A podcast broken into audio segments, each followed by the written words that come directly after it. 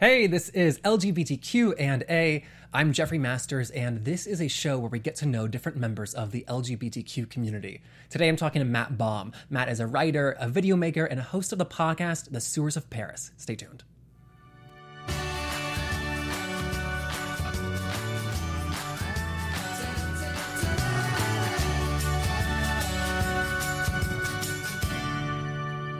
Hey, Matt. Hi. Welcome to the show. Thank you so much for having me. Yeah, I'm excited to talk. Yay. Yeah, before we get to it though, we just want to say that if you're watching and like what you see, please subscribe on iTunes, leave a comment. Leaving a comment also really, really helps on iTunes. It helps more people find us. So thank you ahead of time.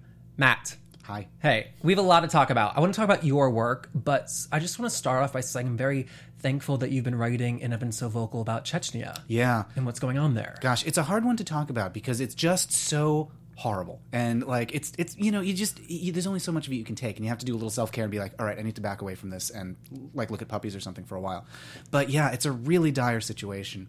It's really underreported too. You know what's funny is that perception because the New York Times has done pieces, uh, multiple the New York or the Washington Post has done pieces. Like there has been coverage, but I think where it's not getting a lot of um, attention is social media. So within the gay bubble, uh, I definitely see the gays talking about it, but uh, a lot of straight people are like, "Oh, where's what is Chechnya?" Yeah, I mean, I had to look it up to be honest. yeah. Well, so did I. You know, I, I've heard of it. I know that there was a war there, and I'm like, what are? I know that Caucasus or something, but I need to educate myself on this. Yeah, and, and for people like watching, it is a part of Russia. It mm-hmm. is they have their own republic. It's a federal subject, and so I wish that I knew which laws applied and what not, and if it's up to Russia to solve it or not. It is a super complicated situation. Yeah. So it is up to Russia. Um, they're under Russian control, and so the the head of state in Chechnya is uh, uh, subordinate to Russian figures, uh, Russian authorities.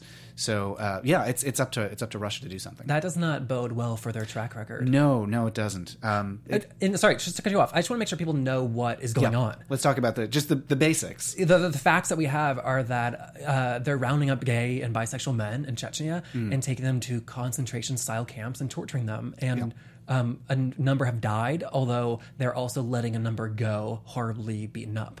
Yeah, so it's the details from the round are it's hard to get specifics because there's not a lot of information and what information is is available is tightly restricted and there's a real risk to people on the ground. So what we do know is that a lot of people have been rounded up. Uh, that authorities are targeting what they perceive what we would call queer men, uh, men who have sex with men or men who are you know uh, what I don't know they use you know homosexual. Um, the camps that they're, they're the facilities that they're being kept in uh, the experts that I've spoken to have been careful not to use the term concentration camp um, because a concentration camp is a specific thing for a specific cohort of people. And uh, what's actually going on here is a continuation of something that's happened to a lot of different groups. Um, the, there's an autocratic regime there that has targeted. Um, they've had you know extrajudicial um, um, uh, incarceration for people convicted or just suspected of minor crimes. Um, certain Muslim groups uh, um, fortune tellers were targeted at one point. Uh, so there are a lot of people. If you just happen to be unpopular, a member of an unpopular group, uh, you can get just disappeared. Uh, so I wouldn't call them concentration camps exactly. Okay. Illegal prison facilities, but that's not as gettable a, a name. And I understand why concentration camps is the term that people want to go to. Yeah, I think that the weirdest part of why I had a hard time grasping what was going on was that it just feels like it's a story from the Middle Ages. Yeah, it feels like something out of time. Like Yeah. I mean, and I would say much closer than the Middle Ages. I mean, you know, Yeah, but I'm Jewish, I know. yes, yeah. So, but yeah, and, and that this is happening, and that these you know people are are being tortured, and um, we have evidence that you know the, that authorities are going through, for example, their phones and like looking up information and trying to extract more names so they can round up more people. And then, tragically, when they when people are released, if people are released, uh, their families are informed what has happened, and there's a culture there of uh, of honor killings. What you you know put in quotes honor killings because I mean there's nothing honorable about what they're doing, um, but so there's an expectation among certain groups that uh, you will kill your family member uh, to spare the the indignity of, of being related to a homosexual person. Um, so what needs to happen is uh, not just an investigation into what's going on and who's allowing this to happen, but also how security can be provided to the victims and suspected or people who are just at risk. Yeah. And it's just like the privileged American in me is like, honor killings still happen? Yeah, well, yeah. I You mean, know? it's, it's so easy to think, well, we've got marriage equality, everything's great, and there is so much more work to be done. And uh, also, I want to say, just not just in Chechnya, because you know, you see in many African countries, in Bangladesh, there's a lot of problems for LGBT community. So, you know, the fact that this is happening in Chechnya is it's it's not isolated, unfortunately. I know. It, it's, it's just, it's really easy to feel completely helpless from Yes. our end. Yeah, yeah, it really is. Is it like uh, the State Department hasn't, I don't think they've made a statement yet, have they? So the State Department did make a statement that was very tepid and uh, w- did not go nearly far enough. Right. Um, so I wrote about this for Vice magazine, and uh, I have a, a weekly video that I do on YouTube called Weekly Debrief, where I talk about what's happening with LGBT issues in the world. And uh, so, fortunately, we are not powerless. It's very easy to feel that way.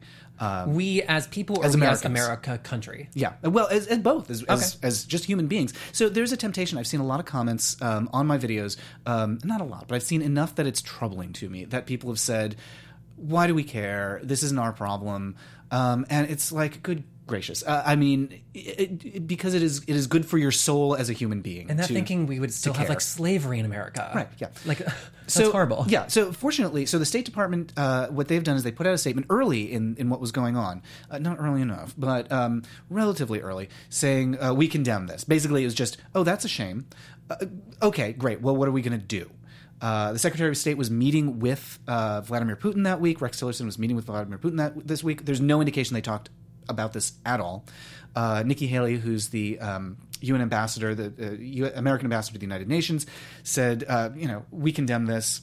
Again, okay, great. What are you doing about it? I mean, there's specific steps that they could be taking that they're not. Yeah. And you said that we as people are not helpless. What can we be Right. doing? So um, it's very difficult because um, there's a very specific skill set that is needed to actually intervene and help these people. But what we can do is one, donate money, which not everyone can do. But if you're in a position to donate money, that's great. Amnesty International, you can never go wrong with Amnesty International.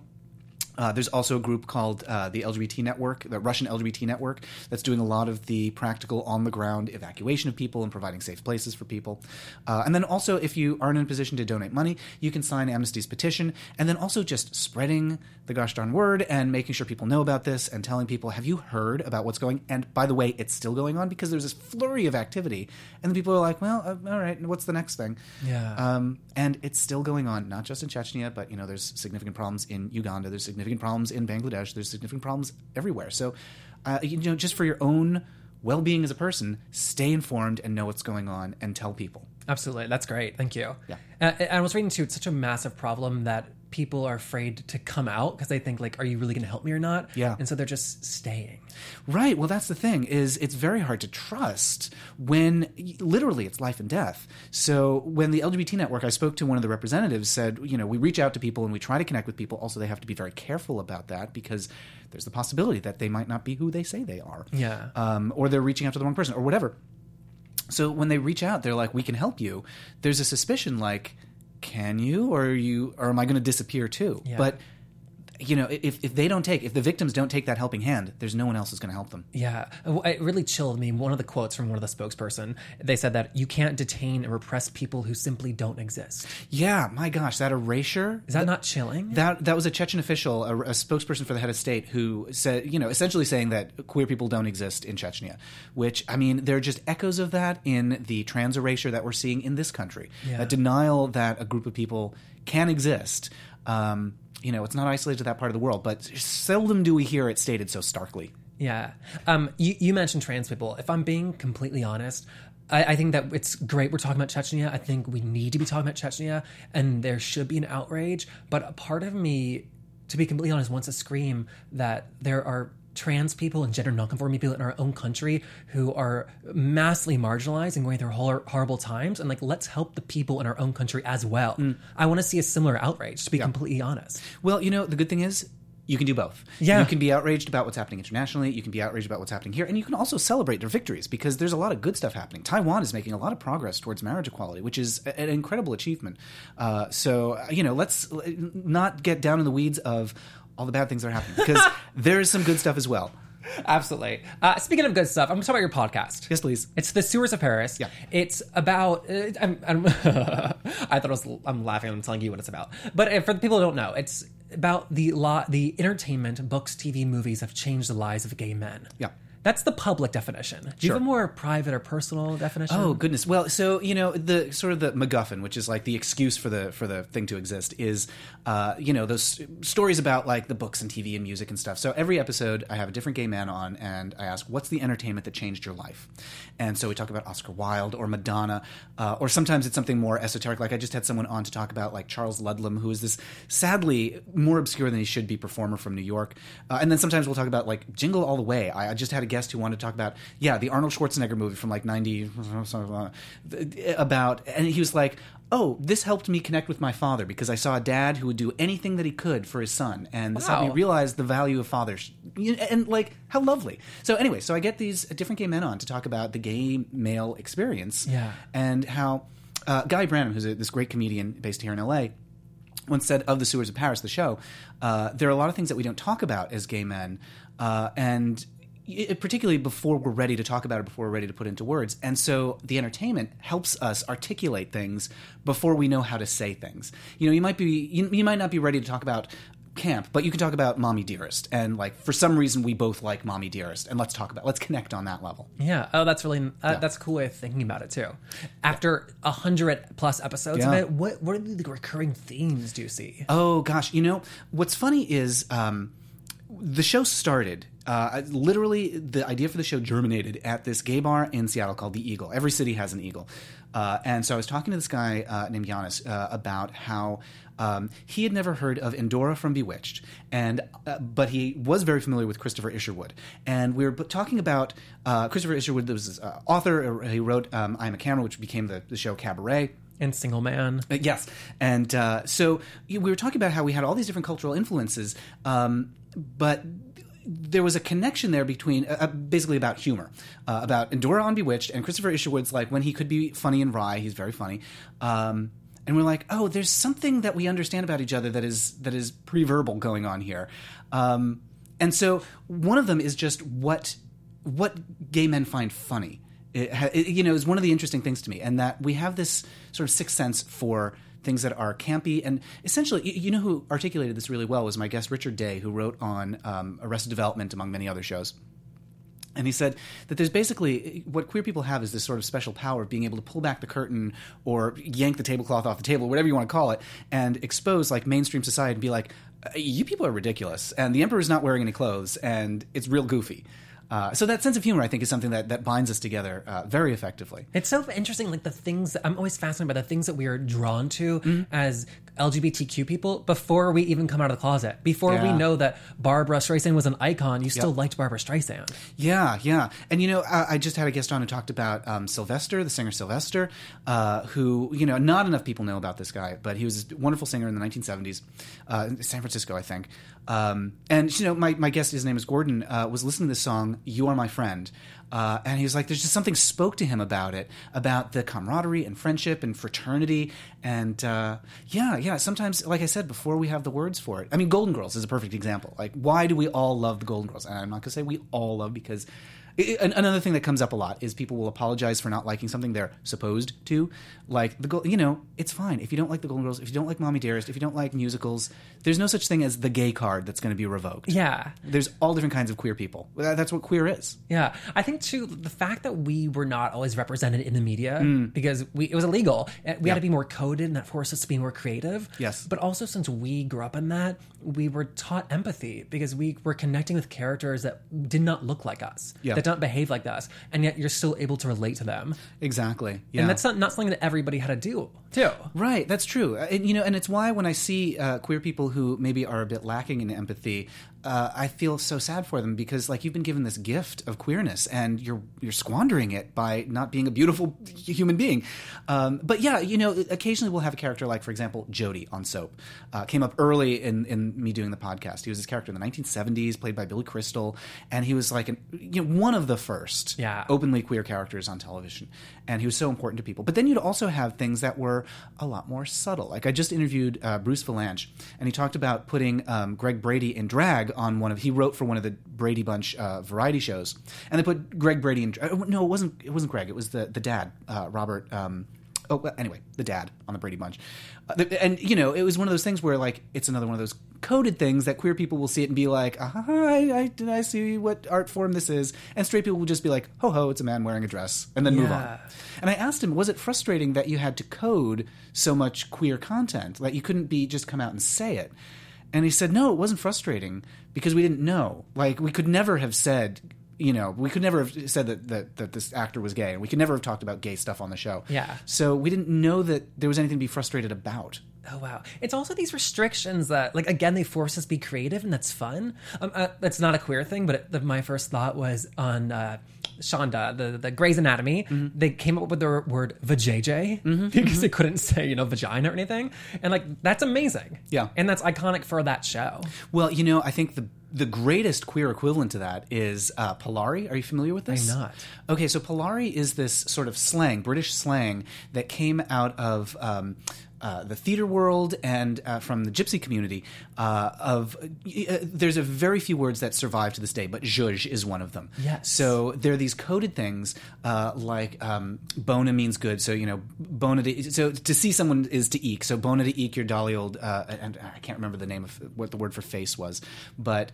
Uh, you know, there's all these different words that are just like baffling if you hear someone talk in this in this cant. Uh, Yeah. but wait, what is Polari? so Polari is the name of the language. Oh, it's the name. Yeah. Oh, Wait, I didn't know that. Wait, is zhuzh a queer word? Yeah, yeah, yeah. So if you're like zhuzhing the hair or zhuzhing the set or something like that. I that. just explained that to a friend this weekend, and they're very intelligent. And I was like, "Is this a made-up word?" I didn't realize it had like queer backgrounds. Yeah, a lot of it is derived from Italian. A lot of it is derived from uh, Romani, and like it just kind of it was a thing to avoid detection and also to communicate with each other. Uh, and then it sort of faded away over the 20th century. And if you look, I can't remember the name of it, but there's a short film that uses. If you just Google Polari, uh, you'll find the short film where you see two men talking to each other, and it feels like um, a foreign language educational film where you're like, okay, I'm going to listen to this conversation. I have to write down what they're saying and interpret because there's so many. There's so many different terms, and it just, I mean, it sounds like a cross between Italian and all these different other things. Yeah, I mean, one of my favorite things about Paris is Burning is, the, is just the language. Yes. and I love that you can follow what they're saying along, but also it's um, unbelievable how much of that is just common vernacular now. Yes. it's it always will blow my mind. Yes. You know, I was just this weekend at DragCon, and, you know, it, th- again, there, like, I'm walking by these booths and I hear someone say something like, oh, you're looking snatched. And I'm like, oh, this is a language. It's like, it's like Polari. Yeah. Uh, it's not quite exactly, but, you know, these, you know, when you talk about fishy realness or something, you know, there's a, there's a history to those terms that binds us. Yeah, haven't we always though created language to like to for our own course. experience Yeah, as yeah. queer people? Yeah. I also have to wonder if that's because we don't see we did not see ourselves in the media, so there was not somebody saying these are the five words, and Mm. so we kind of like kept making it up. Well, and I think there's a danger now. It's it's a good thing and a bad thing uh, when you have something like Logo, for example. And uh, I was just talking to H. Alan Scott, this great comedian, uh, who has a podcast called Alan and I, where they just talk about the Golden Girls, and I love it. Uh, but anyway, so he was saying that when you look at something like Logo, where finally we have representation, well. Some of us have representation, um, and he was he was telling me that like when he looks at Logo, he sees there's one type of gay man, and maybe they have a black friend. Uh, and it's true because there are all. uh, What I love about being queer, no rules. You can be any kind of queer you want to be. Yeah. Uh, and I don't always see that reflected in mainstream queer. That's exactly right. Yeah. And I, I think that what I appreciate so much about your podcast is that people say, people that, and I disagree with this, they say that the only thing that holds the LGBTQ community as like binding is the fact that there are same sex relationships Mm. or like gender and the sexuality. And those are just like check marks and that's it. But I, I think that your podcast speaks to like this interconnectedness and Yeah.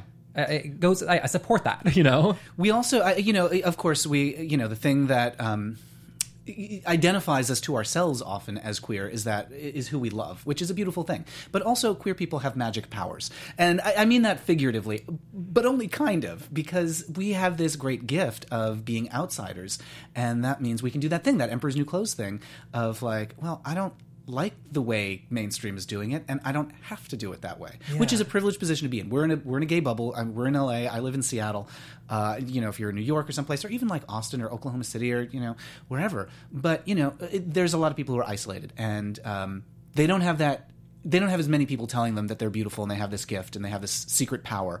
And so one reason I do this podcast is to tell them even if you're in the middle of nowhere, you have you are you are a magical fairy being and you can do incredible things and you're part of this giant network of of, of magic fairies. I love that, and I think that that is why people get so upset about the mainstreaming of g- drag culture. It's like, no, I'm the fairy here. Like th- this has made me feel so special, and you have a thousand other things to be, feel special with. You know, honestly, the mainstreaming of drag, like through Drag Race, for example, Yeah. like it doesn't scare me that much because I think drag will always break. RuPaul talks about like the Matrix, you know, the, the Yeah. rules that we follow, and so drag will always break that, no matter what you're doing, no matter how mainstream it is.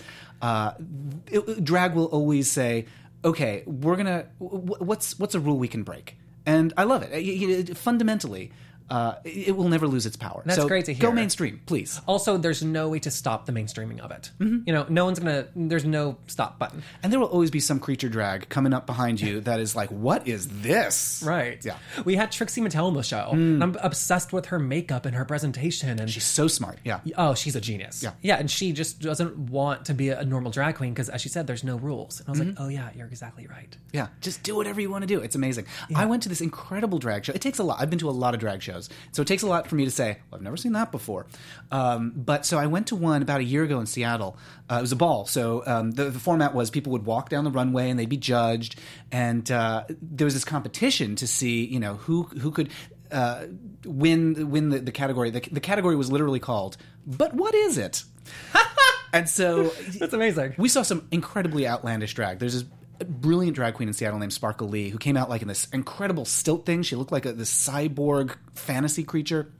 And then there was another one whose name I've forgotten, who her like the finale of her act was reaching down into her the folds of her costume and pulling out a squid, an actual not living, but a squid that she had bought at a fish market, and just like and doing like concluding her dance with this dead squid. I, and again, I was like, I have never seen that before. And I, you know, it, it's not political, and it's not you know going to change the world, but it also is like, uh, uh, once again, confrontational and questioning, and like, what is it? That's outrageous. it was amazing. I, it's very rewarding when you can see, and you know, then again, like I do see some like a lot of political stuff. Like for example, you know, Katy Perry sung the the Alien song.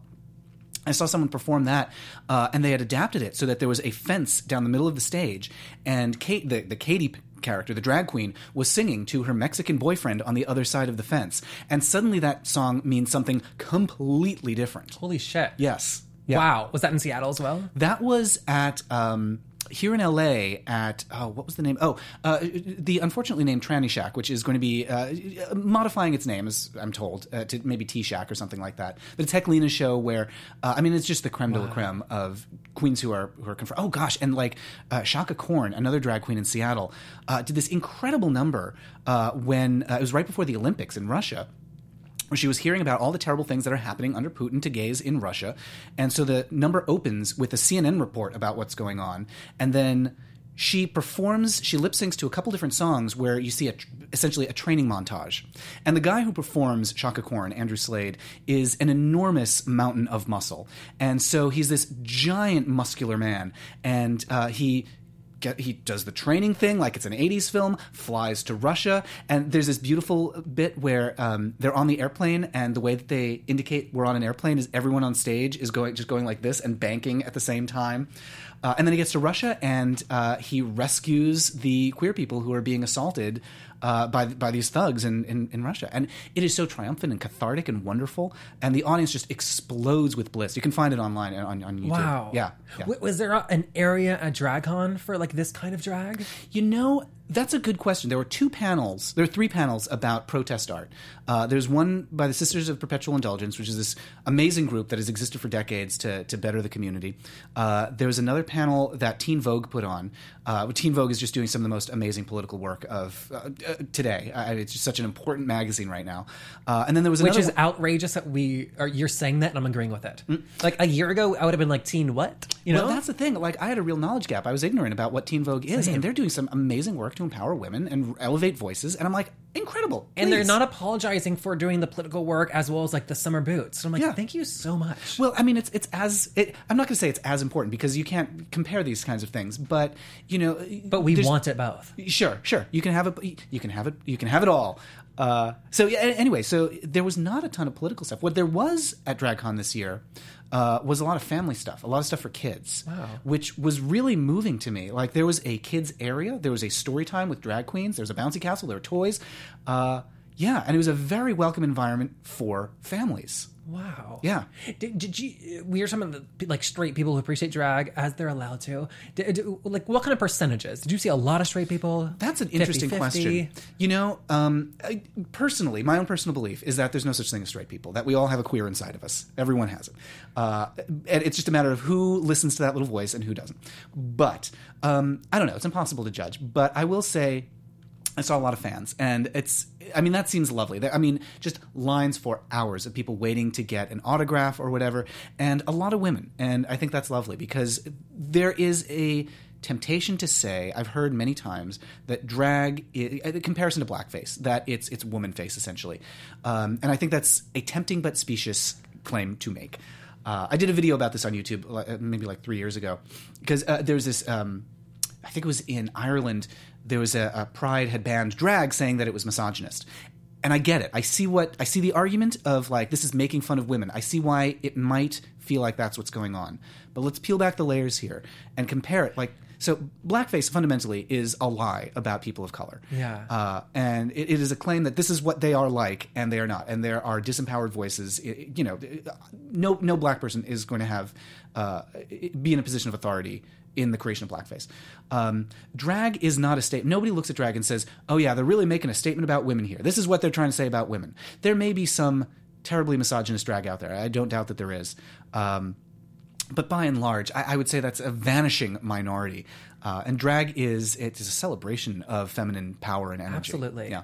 And it's making fun of societal expectations that this is what you need to look like. The reason I think there are a lot of women at DragCon is one of my friends suggested. Well, I guess i- particularly young women. There's a lot of tween girls at, at at events like this, and he was like, well, maybe they and drag queens are both learning what it is to be a woman. You know, if you're 12, you're learning what it is to be a woman. If you're drag queen, you're learning. And I don't think that's it. I think that these are two groups that have realized that societal expectations for womanhood are absurd, and they're saying, well, we're not we're not going to go along with that. I mean, that's why I think Teen Vogue is so vital. That this is a magazine that's saying, you know, uh, these expectations of you're not going to make as much money, and you're going to be domestic, and you know you're going to raise kids, and you shouldn't negotiate for a raise. Uh, those are that's ridiculous. Don't wear uncomfortable shoes. You know, it's stuff like that. Dress how you want. And so, um, I think increasingly young women and drag queens are saying femininity can be what we want it to be, not what someone you know over the decades past has decided it should be. And who can argue with that? Yeah. I can't. Uh, there will be people who want to argue. I mean, there are a lot of people who say men are this and women are this. And the fact that those people exist is what makes it so important for us to say, no, we're going to do it better. Yeah. I mean, it's. I think it's a larger, larger percent of the population than the, the reverse. Yeah. Unfortunately. Well, you know, this uh, election has been dispiriting, but it's also been, you know, uh, uh, uh, you know, holding up a mirror to ourselves to say, okay, we don't don't get too comfortable because we got some things to fix here. I agree completely. Had Hillary won, we would still be as like racist and sexist as before. So Yeah. now we get to, like you said, hold the mirror up and deal with it. I will say, I, I watched the beginning of Samantha Bee's Not the Correspondence Dinner, um, and it opens, no spoilers, but it opens with an imagining of what it would be like if Hillary had won, and I nearly cried. Like it, it was, it's it's a joke, and it's like thirty seconds, and uh, you know, just seeing her up there at the podium, I, you know, I, I, I went to pieces. She's doing amazing work right now, Mm. Samantha Bee. Yeah, yeah. Oh, yeah. I mean, talk about like elevating voices. I mean, she has so many people of color and so many young people and so many women on the on the show. Uh, it's a real play and queer people on the show.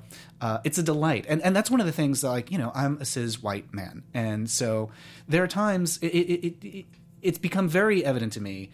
Particularly following the election, that there are important times for me to either shut up and listen, or to say, "Hey, somebody's talking and they may not have the mouthpiece that me as a cis white man with a podcast and an audience has. So signal boost to this person. Uh, I- and that's an important thing for us to do. I think about that a lot, and it's it was a really slow like realization to know that I grew up in the South. I was Jewish. I was queer. I had all these things against me, and when I'm working in a LGBT organization in LA and it's all white gay men, I need like to listen a little bit more and give like the voice to somebody else. Yeah, who am I not hearing from? And Yeah. why? What what blind spot do I have? It sounds simple, but it can be like a mind fuck. To be completely honest, to like remind yourselves of that. So, uh, yeah, I think it's amazing. One of my friends, I was I was talking about how like at DragCon, uh, there were a couple points where I just like walked into a room that I, I'm not sure I was supposed to be in, uh, for, like talent rooms or whatever, and nobody challenged me. And I was like, you know, I was say, saying to a friend who was black that um, I wonder if that, you know, was I not challenged because I look like I was supposed to be there because I'm a white guy?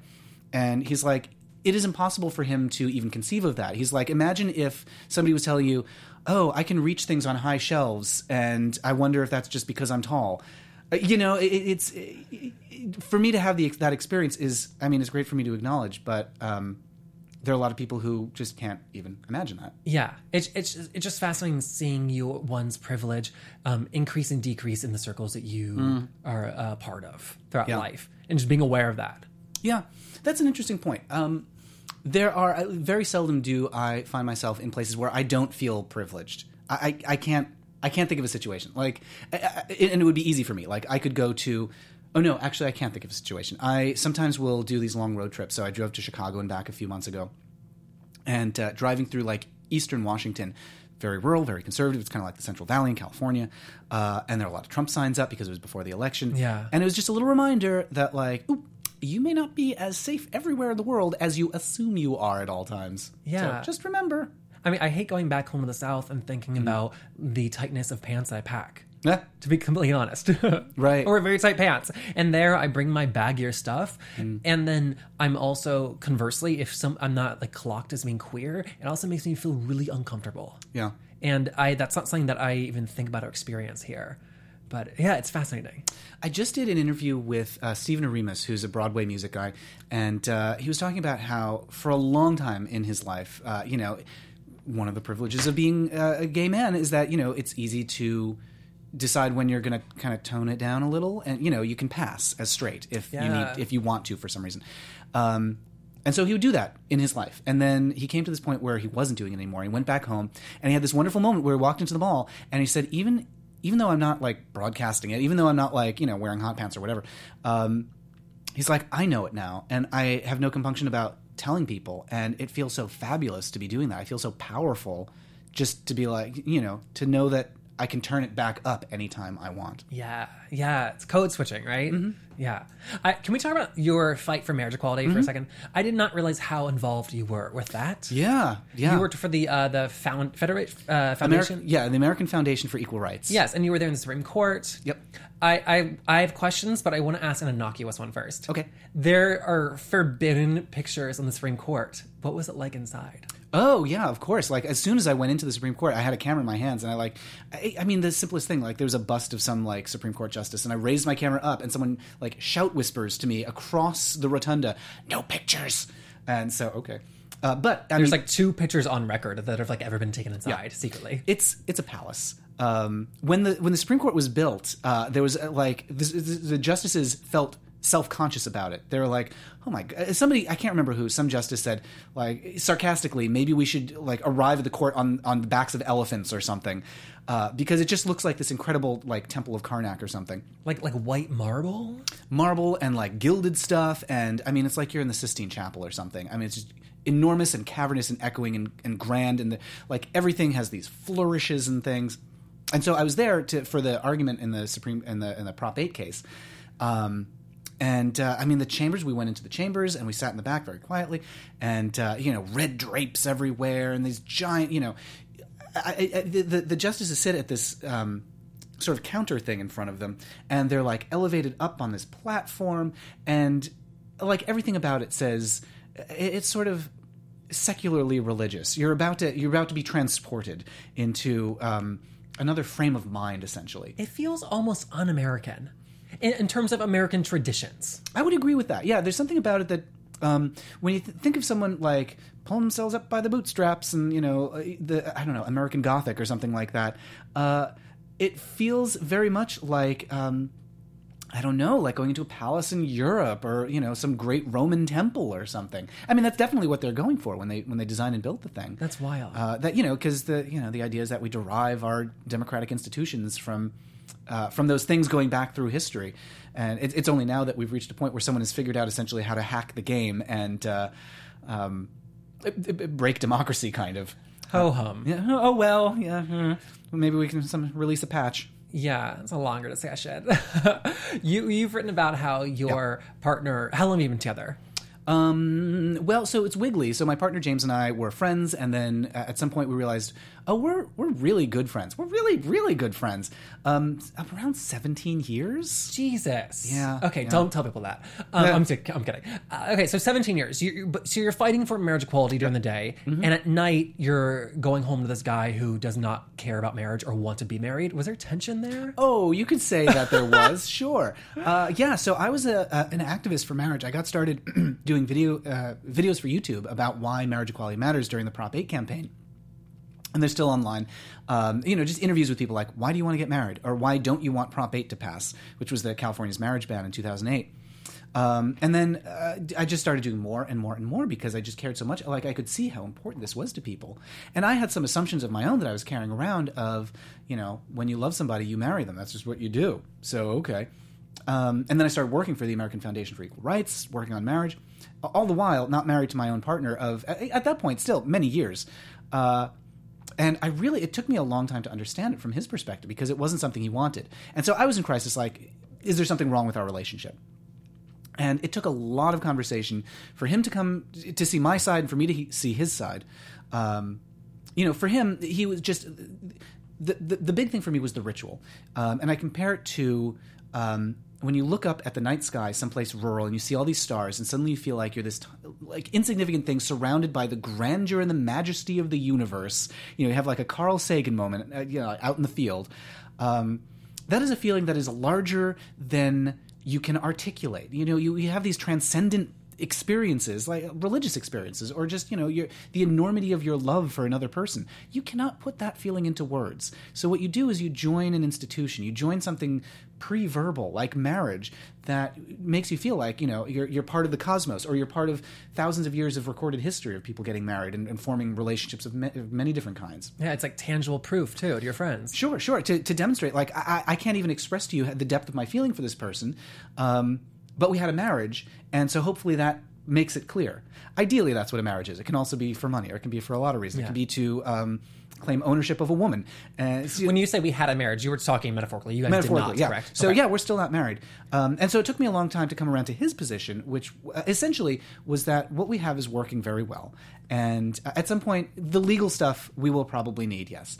Um, but also, it was important for him for the relationship to be something that we were in of our own volition, and for us to essentially for it to be as easy as it could be for us to get out of it uh, so that every day you wake up knowing i'm in this and i love this and i want this and i want this to keep going and i'm not in it because it would be really hard to get a lawyer to draw up some contracts That's very romantic.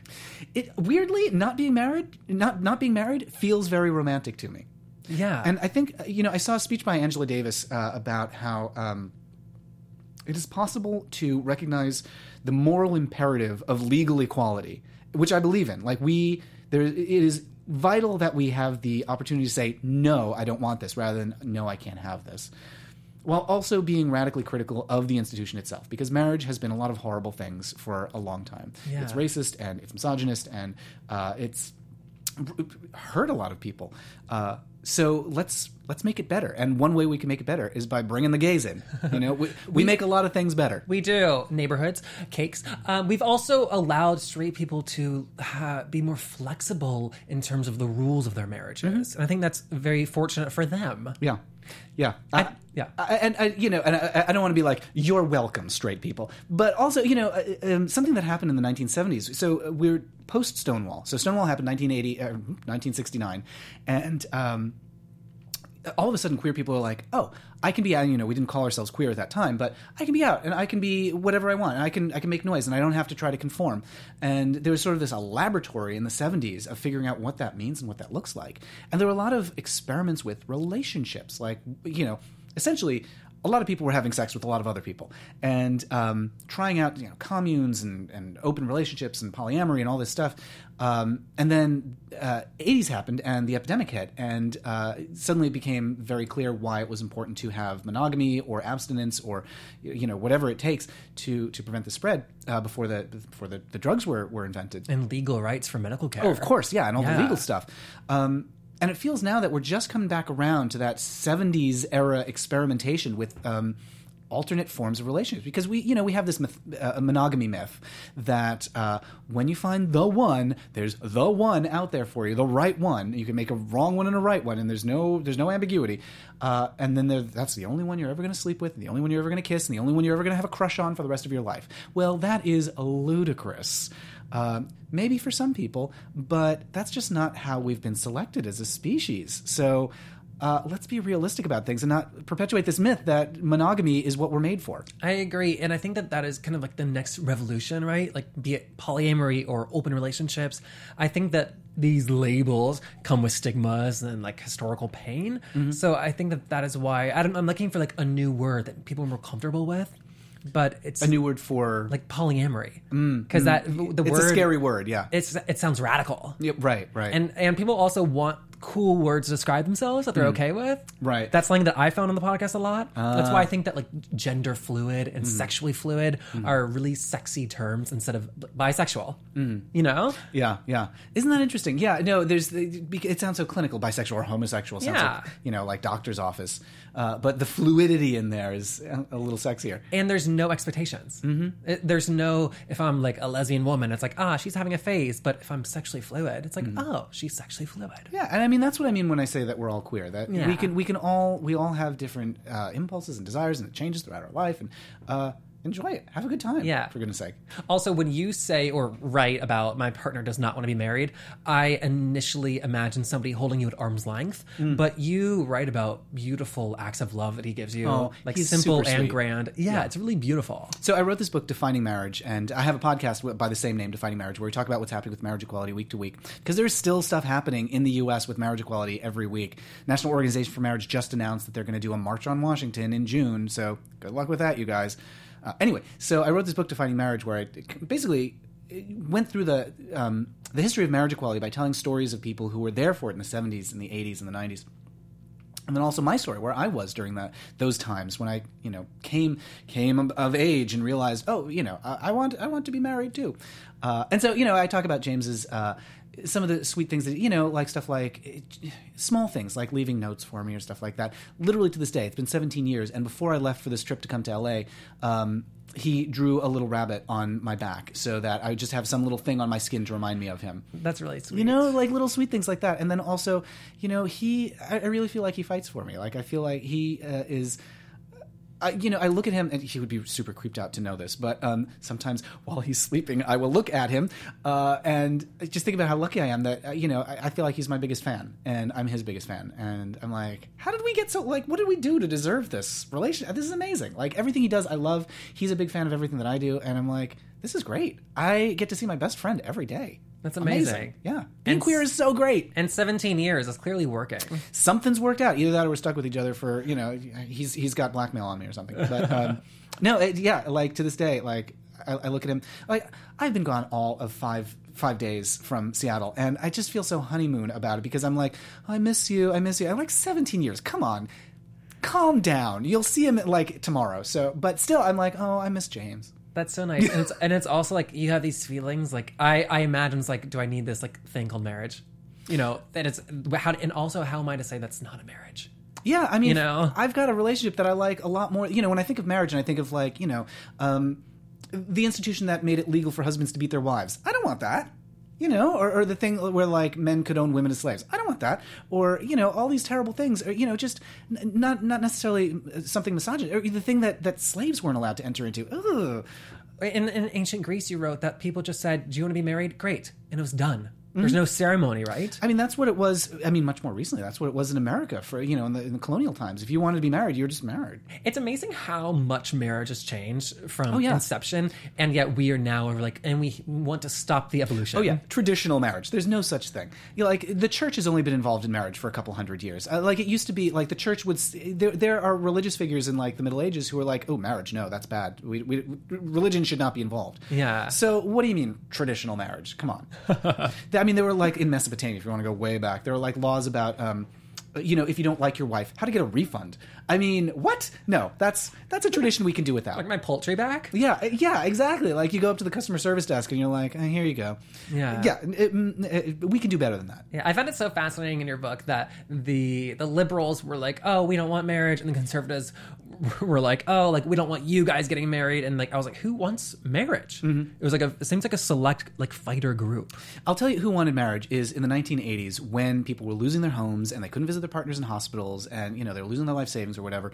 There's this beautiful movie, um, uh, If These Walls Could Talk, uh, about this lesbian couple who you know, you know, tragedy strikes and. Um, who is it? I want to say it's, it's is it Jeremy Piven? No, it's not. It's somebody else. Uh, but anyway, so uh, and there's the family comes in and is like, oh well, we're the family, and so we get the house, and the partner is like, uh, but we lived here for like decades, and I loved her, and nope, sorry. So that's who fought for marriage, and that's why we fought for marriage. That's why it seemed for a long time like the only ones who wanted marriage were gay people, while straight people were you know getting divorced in record numbers and whatever like we were fighting for it because we saw what could happen if you don't have those legal rights. Yeah. and having the and you know beyond that just the stigma of being told you're not good enough for this that does real harm. That does i mean real psychological damage to people to say you're unworthy or there's something wrong with your relationship. So now having the choice great. And and i like every day i'm glad that i have the choice to say not now not right Yeah. now maybe later I love that. I have to let you go. Thank you for being here. thank you so much The book you mentioned, Defining Marriage. Yep. Also, tell us about your um, your web shows on YouTube. Yeah, so my book is Defining Marriage, and my podcast is also Defining Marriage. You can get it at definingmarriage.com. Uh, I've got The Sewers of Paris, my other podcast, where we've got personal stories from gay men about the entertainment that changed their life. Uh, and then uh, on YouTube, I have a weekly show called Weekly Debrief, where I talk about what's happening with LGBT issues around the world and also what you can do to make a difference on those issues. Because, like you said, it can be easy to feel powerless, but you're never powerless. There's always stuff you can do. So, Weekly Debrief on YouTube. Uh, and my username is just Matt Baume, uh, my name. You can find Sewers of Paris at Sewers of Paris on Twitter. and You can find me at Matt Baume. And it's Matt Baume on all. Oh, it's Baume. I'm so sorry. I It's mispronounced it. it's fine. Oh, this is embarrassing. Should we do the whole thing over again? Just kidding. Yes. Okay. Thank you for doing this. Oh my appreciate Thank you so much for having me. Of It's been a course. And I'm on social media at Jeff Masters One. You can also find all of our other interviews on iTunes or YouTube. We will see you next week. Goodbye.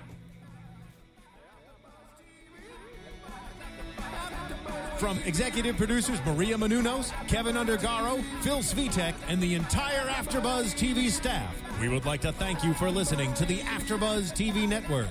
To watch or listen to other after shows and post comments or questions, be sure to visit AfterBuzzTV.com. I'm Sir Richard Wentworth, and this has been a presentation of AfterBuzz TV. The views expressed herein are those of the hosts only and do not necessarily reflect the views of AfterBuzz TV or its owners or principals.